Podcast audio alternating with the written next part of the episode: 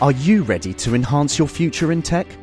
Then it's time to make your move to the UK, the nation that has more tech unicorns than France, Germany, and Sweden combined. The nation that was third in the world to have a $1 trillion tech sector valuation. The nation where great talent comes together. Visit gov.uk forward slash great talent to see how you can work, live, and move to the UK.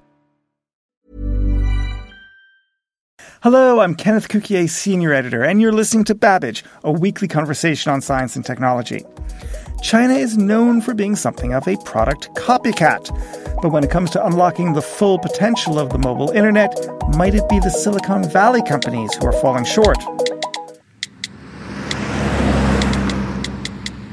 This week, the Chinese ride hailing company Didi bought Uber's business in China. So, why has Uber China gone into local hands? This is a very hard market for anybody, but in particular, Uber failed because Didi is a better company. More on that later in the show. But first, a common way to help us understand how the brain works is to imagine it as a complex computer like system of neurons firing electric signals to each other. Such thinking has long guided scientists in their research. Now, a group from IBM's Research Center in Zurich has built an artificial neuron. So, how do they do it, and what are the benefits? With me to explore the story is Tim Cross, our science correspondent. Hello, Tim. Hi, Ken. Tim, first, what is a neuron on a chip? Like you said, a lot of people like to think of the brain as if it's a kind of, you know, squishy biological version of a computer. And that's kind of a useful analogy as far as it goes. But when you actually start looking into the details, brains turn out to work quite differently from computers. So the main bit of the brain, as far as we can tell, that does all the sort of heavy lifting is this thing called a neuron, which is a spindly little cell that's connected to hundreds of other spindly little cells, hundreds of other neurons, and they pass electrical, electrical signals back and forth. But they're very different from transistors. So one of the things we've talked about a lot in the past, sort of recently, is, is artificial intelligence, and specifically this branch of it called deep learning, which is sort of inspired by the way that brains are put together. And one of the sort of insights of deep learning is that if you can make artificial computers behave a bit more like brains, then they become much better at doing all these useful things, like dealing with, with sort of, you know, messy data from the real world that's not sort of clean and neatly packaged, which is how computers traditionally like it. But to do that, you have to persuade the transistors, which are the components that make up a standard computer, to sort of behave like something they're not, to behave like neurons. So, how do these new neural silicon chips behave differently than the traditional chips that we've been using in our deep learning networks that are based on the graphical processor? So, what we've got here basically is a small hardware device, you know, like a transistor that you could use to build a chip out of, but that behaves much more like a neuron does. So a transistor is, is conceptually very simple. It's just a switch, right? So when the transistor is on, current flows, and when it's off, it doesn't. And neurons work kind of differently from that. Neurons are, I suppose, they're a bit like signal aggregators. So one neuron is connected to dozens or hundreds of others, and it receives little electrical impulses from all of them.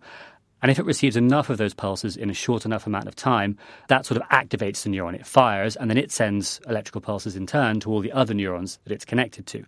But that sort of behavior where you know you, you have this sort of ramping up of potential until suddenly the neuron fires, that's something that transistors don't do natively. What we have here is, is a device that does that naturally, which means you can remove all that simulation overhead and it works much more cheaply, uses much less power, it's much smaller, uh, and so on. So, how would it be used? Well, this is the thing. So, so you might think that it's just something that biological brains have to live with, but it actually turns out it's it's actually you know, nature's found ways to make it actually useful. So, a lot of these tasks that we want our artificial neurons to do, things like recognizing faces and speech recognition and so on, mathematically you can basically boil them down into into what's called an optimization problem. So, you're trying to find the lowest point in a really complicated graph. The risk is you can get stuck in a low part of the graph that isn't actually the lowest. So, it's quite low, but not the lowest. It's called the local minima if you've got you know, neurons that, that sometimes fire rapidly, you can jolt yourself back out of that and get closer to the real minima, the real thing that you're you're trying to find. It works in the sensory system as well. It lets groups of neurons can process signals that actually act faster than the neurons themselves can react thanks to this this sort of randomness. So it's really important to the point that these when we try and simulate neurons on computers, we have to inject randomness artificially. But these ones that IBM have uh, have invented, they just exhibit it naturally. And so finally, what are the practical implications in terms of using this and applying it for deep learning and for artificial intelligence, how will this improve things? Basically, it lets you simulate the, the way the brain works much more easily. So rather than going through all the faff of simulating a neuron in, in software, you just have something that behaves like it in hardware. So you can do the same job, you know, more cheaply. It uses less power. It takes up less space on the chip. They've got one of these things working. They're testing it. The next stage is to try and hook them up into networks, like the way that you know neurons are are in the brain. But ultimately, their hope is you can integrate this with the same manufacturing technology you use on regular chips. So you could build, say, people talk about the Internet of Things, having sensors all over the world for everything. You could, you know, have a few of these neurons attached to the sensor and tune them such that they only fire when weird things are happening. So, hey, this patient's heart rhythm is, is doing something odd, or the temperature in your factory, in your furnace, is way higher than it should be, or something like that. Or you could put them on standard computer chips, like bigger ones of them, and have them as like a co-processor that does useful things like you know recognizes your voice when you're talking to a computer, which we can sort of already do, but this would do it much more cheaply. It would do it with less power. It would just make everything easier, basically. Thank you very much, Tim. Thanks, Ken. If you have something to add about this week's show, you can find us on Facebook or Twitter. And of course, you can tweet us directly at Economist Radio, or you can email us at radio at economist.com. If you like this show, we would also encourage you to review and rate us on the iTunes Store. What you can do is go to the iTunes Store, find where the Babbage podcasts are, then in that feed, rate it and review it, and tell people what you think. Thank you very much. Next, we tend to think of Google, Apple, and Uber as pioneers of online services and technology trends. But technology businesses are inventive. One is WeChat, which handles a lot of financial transactions in China. The second is Didi. It's the equivalent to the ride hailing company Uber, and it's doing very well. In fact, Didi this week just bought Uber China, which had been struggling to get a foothold in the country. With me to discuss these topics is our deputy editor, Tom Standage, and our China business and finance editor, Vijay Vaitheeswaran, on the line from Shanghai. Vijay, let's start with you. Tell us about the deal. What's happening? So this week, Uber China has decided to throw in the towel after losing a billion dollars last year in China trying to take on Didi, which is a, a ride hailing giant backed by Alibaba and Tencent, two internet companies that are giants in their own right. So, why is it that Uber failed?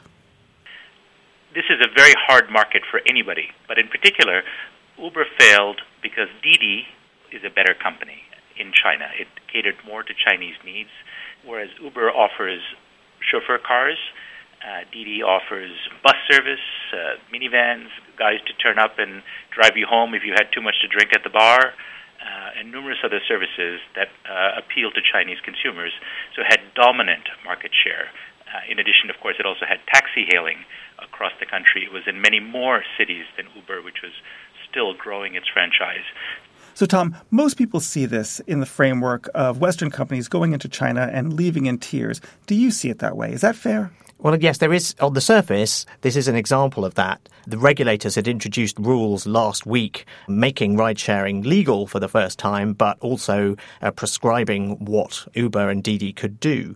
And uh, so you could look at this and say, oh, you know, as usual, Western company has had the rules stacked against it and has been, has been chased out. But as Vijay points out, Didi really did outcompete Uber on the ground.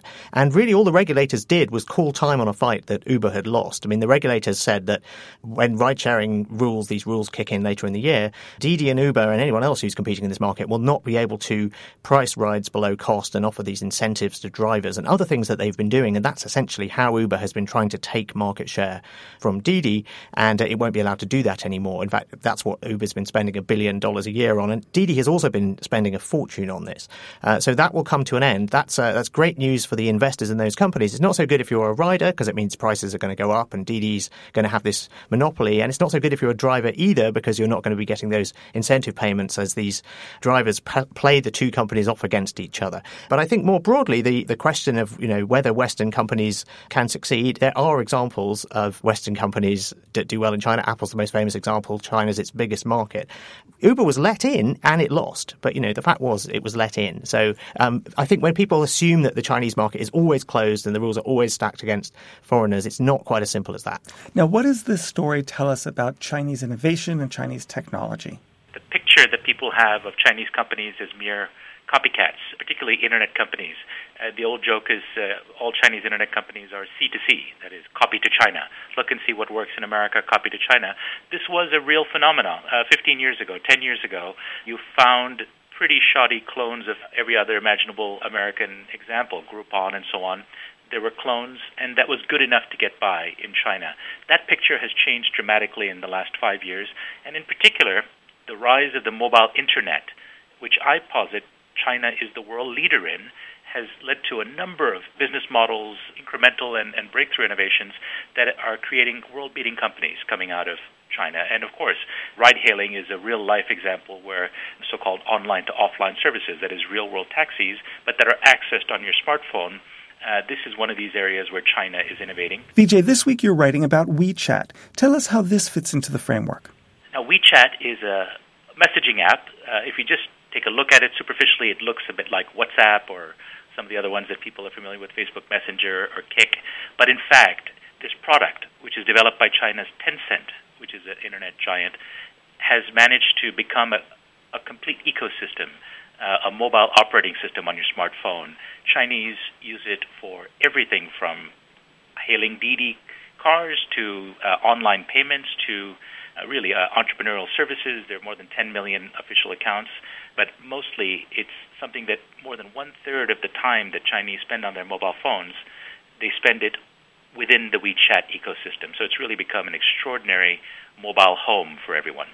Tom, why is it that Silicon Valley just didn't match the performance of WeChat in their products because they put a lot of money into their products? Well, the really interesting thing is that actually Silicon Valley companies are trying to match WeChat. Without realizing it, Western consumers are being influenced by the success of WeChat in China because all of the apps that we do use are trying their best to copy it. The most obvious example is Facebook Messenger. Facebook wants to turn Messenger into the WeChat of the West. It wants to add payments, it wants to add bots, it wants to add the ability to talk to companies, you know, over this over this service in the way that you can on WeChat. Similarly, Snapchat has added features, the sort of media portal on the side side of its messaging app. It's a, direct lift from, from WeChat. And then if you look at the sudden enthusiasm that Google, Microsoft, and Facebook have for bots, once again, you know, that's, uh, that's something that they're influenced by WeChat. So it's not for lack of trying, but the weird thing in the West is that the payment infrastructures are baked into the smartphone operating systems and they're separate from the messaging apps. So Facebook doesn't own a smartphone OS. It's tried, it's failed, whereas Apple doesn't have a, an elaborate messaging app in the, the scale of Messenger, a social network network on the scale of Messenger. So essentially, we've got more of this sort of division between different companies. Uh, and that means we have more competition and we have more choice, but we means we don't have the convenience that comes from the integration. And it also means we don't have the monopoly that, um, that frankly, WeChat has in, in China. It's used by about 600 million people in China. I would jump in, if I might, on the point about monopoly or market dominance. Unlike some parts of the Chinese economy where the government plays a role to keep out foreigners or or to stamp out private competition to some sort of favored state-owned enterprise. WeChat has flourished because of competition, not uh, because of protection. It has vigorous competitors in China, most notably Alibaba, perhaps the most formidable private sector company in China. They've tried aggressively to come up against WeChat and they've failed. And WhatsApp is openly available in China, it's not blocked. So WeChat has risen uh, not because of protection. Uh, people use it, 600 million plus Chinese use it because it's such a great product, not because there's nothing else available. Do you folks see a world in which Chinese internet companies come into the Western markets and try to steal market share there? My view is that Chinese internet companies will have a difficult time overseas. Uh, it depends on which part of the market. If we look at um, Alibaba as an e commerce company, they have actually made successful forays into emerging markets. Southeast Asia, for example, in India, uh, they're doing online payments. They own India's largest online payment firm. They own an online bank, Korea's first online bank, and uh, in various other examples. So in those areas, I think we will see significant influence of uh, Chinese companies. When it comes to content and social media, I think those are different kinds of industries where it'll be quite difficult. Culture matters. The Chinese language is quite distinct, Chinese culture. And so I think WeChat itself has not succeeded in its efforts to go overseas, uh, in part because of its Chineseness, but also in part because the incumbents, like Facebook, Messenger and others uh, have a network effect. People already belong to those other networks. Why on earth would you want to join a Chinese app if you live in Kansas? Great. Thank you very much, Vijay. My pleasure. Thank you, Tom. Thank you. That's all for this episode. You've been listening to Babbage.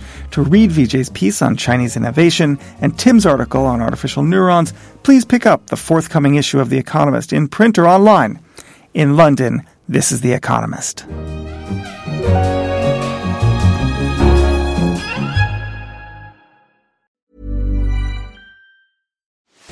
Are you ready to enhance your future in tech?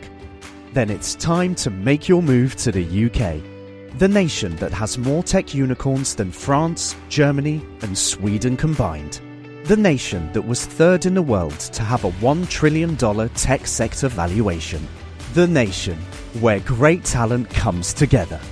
Visit gov.uk forward slash great talent to see how you can work, live, and move to the UK.